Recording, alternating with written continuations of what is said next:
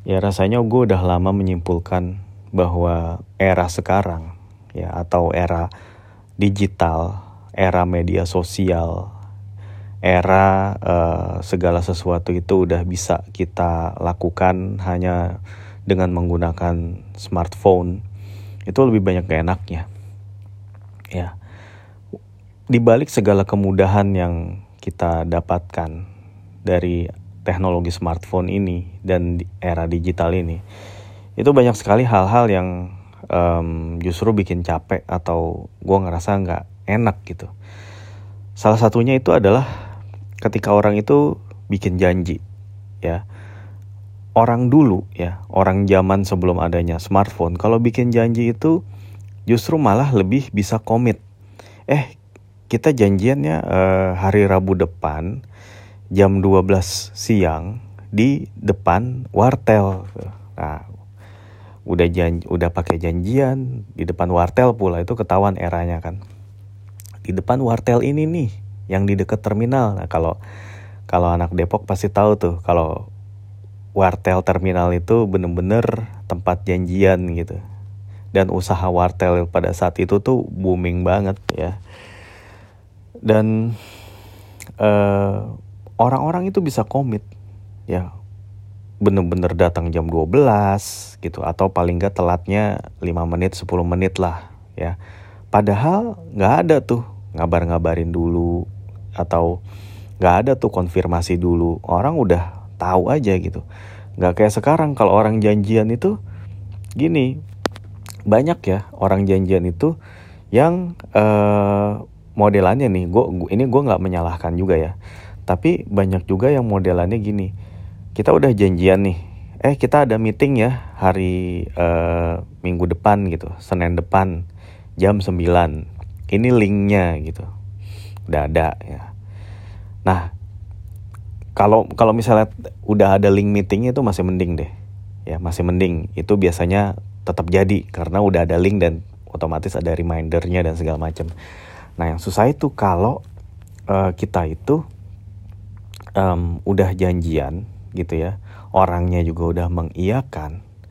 Nah tapi habis itu uh, apa namanya, kita itu nggak konfirmasi ke dia, langsung kita datang aja gitu ya.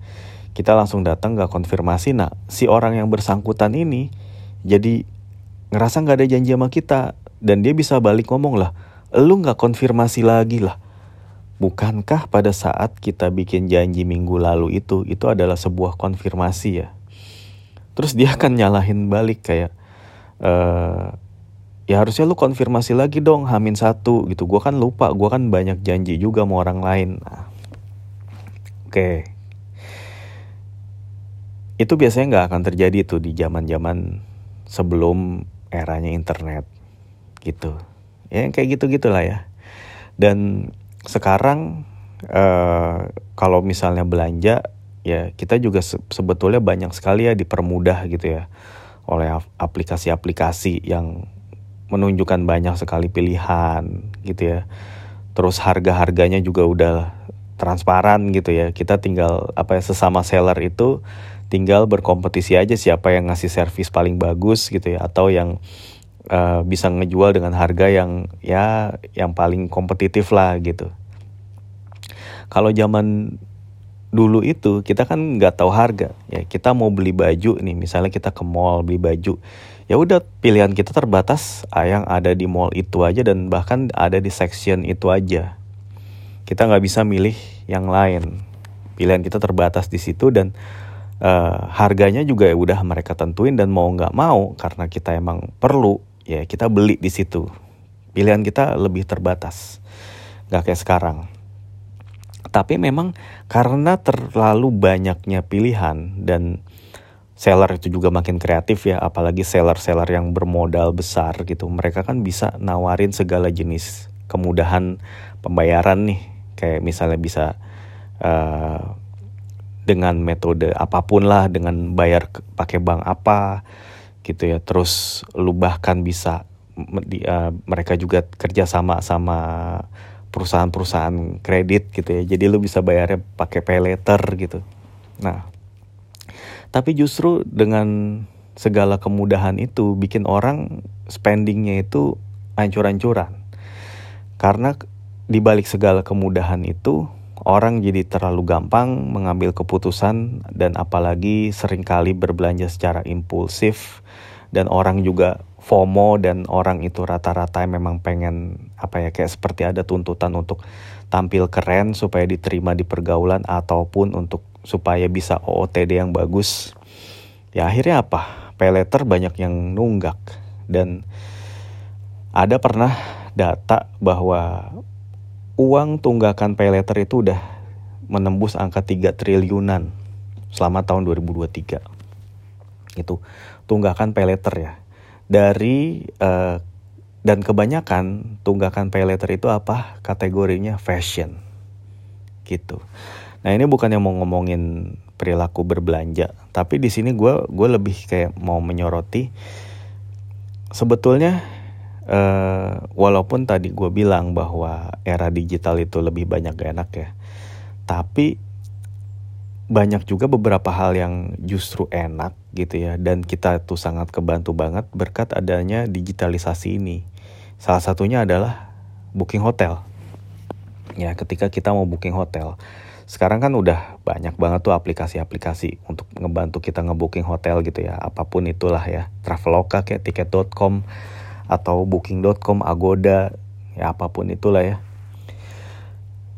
Um, keberadaan aplikasi ini, uh, ya gue gue nggak berbicara semata-mata dampak negatifnya ya, bahwa orang jadi gampang pesen, bahwa orang jadi tahu tempat-tempat yang gimana banget gitu, yang wah mereka bisa pakai untuk berbuat mesum dan segala macam ya. Itu di luar itu. Ya tapi um, memang zaman dulu ya, kalau dibandingin sama sekarang, itu lebih keenak banget kalau kita mau pesen hotel. Karena apa? Kita tuh terbatas taunya. Rata-rata, misalnya apalagi kita mau mengunjungi ke tempat yang kita belum pernah nih, ya. Kita tuh nggak ada informasi, gitu. Kita nggak punya informasi di sana tuh ada hotel apa aja sih yang bagus-bagus, gitu. Dan mau nggak mau biasanya kita tuh eh, pertama kita cari iklan di entah itu di Yellow Pages ataupun di koran-koran, majalah-majalah. Oh, ini ada hotel ini nih di kota uh, Surabaya misalnya gitu. Ah, coba deh. Ya, di situ ada nomor teleponnya. Nah, itu tinggal nanya-nanya tuh, Mbak, uh, saya perlu tanggal segini uh, tiga kamar misalnya gitu. Ya. Nah, terus si Mbaknya akan ngecekin. Oh, udah tanggal segini udah penuh, Pak. Ya, kayak gitu-gitu. Nah tapi itu dengan pengetahuan yang terbatas banget, karena kan kita cuma ngelihat gambar doang gitu, nggak nggak ada kayak zaman sekarang yang mana kita tuh bisa ngelihat review di aplikasi gitu ya, dengan gampangnya review dari pengunjung-pengunjung tuh gimana sih tentang hotel ini gitu, itu gampang banget kita lihat gitu ya. Dan kita bi- bisa sangat terbantu untuk milih, karena kalau misalnya ada kita ngebaca review misalnya ya, oh hotelnya enak nih, bersih, staffnya juga ramah-ramah, baik-baik. Nah itu akan, kita akan gampang untuk memutuskan nginep di situ. Nah sebaliknya kalau misalnya ada review jelek, yang misalnya apaan nih sarung bantal yang gak diganti, kamar mandinya kotor segala macam. Nah itu kan kita gak akan jadi nginep, sekalipun harganya menggiurkan lah, lebih murah. Tapi review-review itu sangat ngebantu. Ya paling yang ketika kondisi itu mulai membaik ya, maksudnya bukan kondisi baik, kayak zaman mulai berganti ya, dari mulai analog yang transformasi ke digital. Nah dalam proses transisi ini muncul website-website forum seperti halnya uh, Detik Forum ataupun Kaskus yang paling gampang. Nah di Kaskus tuh banyak banget orang bikin uh, thread gitu ya, atau utas gitu ya. Lo mau cari topik apa apa aja itu nyari semua ada. Lo mau ngomongin bola, mau ngomongin politik, gosip artis, ngomong jual beli lah, sampai kayak review-review hotel kayak gini juga ada. Nah orang itu eh, bahasanya F R dong kan, ane mau ke hotel, ane mau rencananya mau ke kota ini nih kan, nginep di hotel ini, Uh, kalau ada yang udah pernah punya pengalaman, boleh F R-nya gan gitu. Ntar aneh bagi cendolnya gan. Gitu. Itu terus ada tuh orang yang nge-reply, oh ini ngasih-ngasih foto, ngasih-ngasih tulisan, reply dengan gaya tulisannya sendiri-sendiri. Nah itu uh, dari situlah sebenarnya mu- mulai ada cikal bakal aplikasi-aplikasi uh, hotel gitu, tempat menginap kayak gitu. Jadi mereka itu emang ngumpulin informasi gitu ya. Bisnis modelnya tuh gini, mereka itu uh, kerjasama dengan hotel-hotel atau penginapan-penginapan di kota-kota gitu. Gak cuma kota besar doang, ada kota kecil juga. Nah, bentuk kerjasamanya adalah mereka itu ngebooking atau ngebeli ya, ngebeli kamar banyak banget gitu ya. Kan ketika mereka ngebeli kamar dari hotel itu ya dengan jumlah yang besar, mereka kan akan dapat special rate dong. Nah, kemudian mereka setelah mereka beli, mereka jual lah ke kostum kostum lagi konsumen akhir seperti kita-kita ini yang lagi cari. Ya mereka markup lah gitu. Dan kadang-kadang juga ya karena si uh, aplikasi-aplikasi ini rata-rata itu bikinan investor-investor yang emang lagi bakar duit gitu ya, atau perusahaan-perusahaan yang investornya lagi bakar duit. Wah, mereka bisa ngasih promo gila-gilaan. Mereka beli dari si hotelnya, terus kemudian mereka jual dengan harga yang benar-benar gokil gitu harganya dari hotelnya. Misalnya harga normalnya tuh sejuta, tapi dia karena dia lagi promosi gitu ya, lagi bakar duit, dia jual cuma tiga ratus ribu.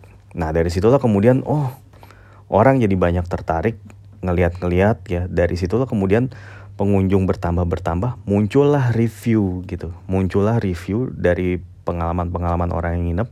Dari situ kita bisa jadiin referensi, dan itu ngebantu ya, ngebantu. Uh, belum lagi sekarang YouTube, ya YouTube dan Instagram ya. Orang-orang kan sekarang itu kalau misalnya uh, pergi ke suatu tempat, nginep di hotelnya, itu mereka ngevideoin hotelnya juga, dari mulai masuk ke lobi, ini lobinya kayak gini, ini liftnya kayak gini, sampai masuk ke kamar, dia buka itu kamar, langsung dia nyalain lampu, oh ini tempat tidurnya kayak gini, oh ini ada toilet amenities-nya, ini ada meja kerja, ini ada sofa, ada T V, ada smart T V, ada uh, compliment drinks, ini kamar mandinya kayak gini, ada bathtubnya, segala macam. Orang itu sekarang jadinya udah semakin gampang gitu ya, uh, karena memang uh, jadi konsumen yang cerdas itu penting banget ya. Ya dengan kita jadi konsumen yang cerdas, teliti sebelum membeli, itu kita bisa ngedapetin pengalaman dan um, liburan yang sesuai ekspektasi, sesuai harapan, yang tentunya uh, itu kan li- namanya liburan ya. Itu kan lu ngorbanin banyak hal gitu, lu bayar ya, lu banyak ngeluarin uang, lu juga harus ninggalin kerjaan, lu harus cuti, segala macam. Itu kan lu berkorban gitu. Lu harus nunggu anak lu libur dulu baru lu bisa jalan dan segala macam, nyocokin jadwal segala macam.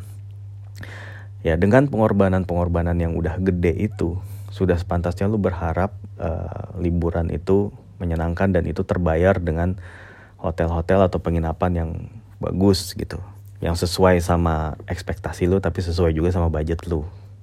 Gitu loh ya. Jadi um, digitalisasi itu nggak selamanya jelek juga sebetulnya ya, dan ini juga berlaku di hal-hal lain ya. Itu tadi review hotel, review makanan pun juga begitu, walaupun kalau namanya makanan itu biasanya subjektif ya, kan namanya selera orang terhadap makanan itu beda-beda.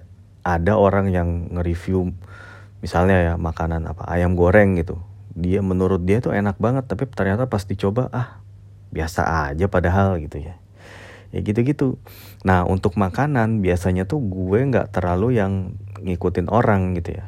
Kecuali kalau emang makanan-makanan yang kelihatannya jelas-jelas enak banget, kayak misalnya steak atau misalnya yang kayak pasta-pastaan gitu. Kalau orang nge-review itu kan artinya makanan-makanan yang serius ya. Ya bukan berarti makanan yang lain gak serius, kayak maksudnya makan-makanan yang pricey, yang orang itu spend banyak gitu untuk makanan itu. Nah Jadi kalau misalnya nggak enak, itu kan wah itu kayak dosa besar banget buat restorannya. Lu udah ngasih harga mahal, ternyata makanan lu nggak enak gitu. Nah dengan adanya review makanan itu kan juga kita jadi tahu oh uh, ada steak enak ternyata di daerah sini gitu. Contohnya gitu, ya. Atau misalnya untuk makanan-makanan yang hari-hari banget lah kayak bakso, mie ayam, ya, ya itu kan. Ada yang enak, ada yang gak enak ya. Ada yang kalau lu lu lu kalau mie ayam gak enak itu yang rasanya hambar atau rasanya tuh keasinan justru. Pokoknya yang over lah, yang sesuatu yang gak balance gitu di rasanya. Nah, itu kan gak enak. Nah kalau kita bisa tahu, oh ini ada mie ayam di sini, harganya murah loh. Tempatnya juga masuk kategori hidden gem karena masuk-masuk gang. Pokoknya sekarang yang serba masuk gang itu dibilang hidden gem lah pokoknya. Ya. Nah terus Uh, nah itu kita bisa tahu, oh ini enak, ini sesuai dengan value of money yang dikeluarin. Karena emang ya itulah, zaman sekarang itu udah semakin susah ya. Zaman uh, makin susah, perka- persaingan makin ketat, pencari kerja makin banyak. Ya di kantor juga hostile banget ya, suasana kerja di kantor itu gitu ya. Lu kalau bikin salah ya itu salah lu, tapi kalau lu ngerjain sesuatu yang benar ya emang itu tugas lu gitu. Ya maksudnya adalah ketika nyari duit udah sesusah itu gitu ya, dan kerjaan udah seberat itu ya, ketika lu pengen makan enak atau nginep yang enak ya, lu akan terbantu banget berkat adanya kemajuan teknologi ini ya. Kayak gitu sih ya, gak kayak zaman dulu kan, orang itu kayak lebih bisa seenaknya zaman dulu gitu. Dan zaman dulu itu kan belum ada tuh yang namanya review-review. Jadi kalau kita mau komplain terhadap pelayanan suatu servis yang kita dapetin, itu agak sulit ya. Paling kita cuma bisa masukin ke surat pembaca, yang mana itu belum tentu dimuat sama koran atau media yang kita tuju. Kalau sekarang lu tinggal spill aja. Lu tinggal bikin video. Ini lu lihat nih, ada ada cicak nih di Indomie gue yang di restoran ini. Nah itu kan udah langsung bisa gitu, bisa ketahuan, gak kayak dulu gitu. Kalau dulu tuh justru pengusaha-pengusaha pemilik restoran atau pemilik hotel itu enak-enak aja gitu. Mereka bisa ngasih servis yang ya ala kadarnya, dapat duit gitu. Terus orang mau komplain gak ada jalurnya. Nah kalau sekarang ya dengan eranya medsos ini ya, orang itu harusnya lebih hati-hati lagi dan lebih uh, merhatiin sih dagangannya gitu intinya. Ya udahlah, gitu aja sih. Yaudah ya, bye.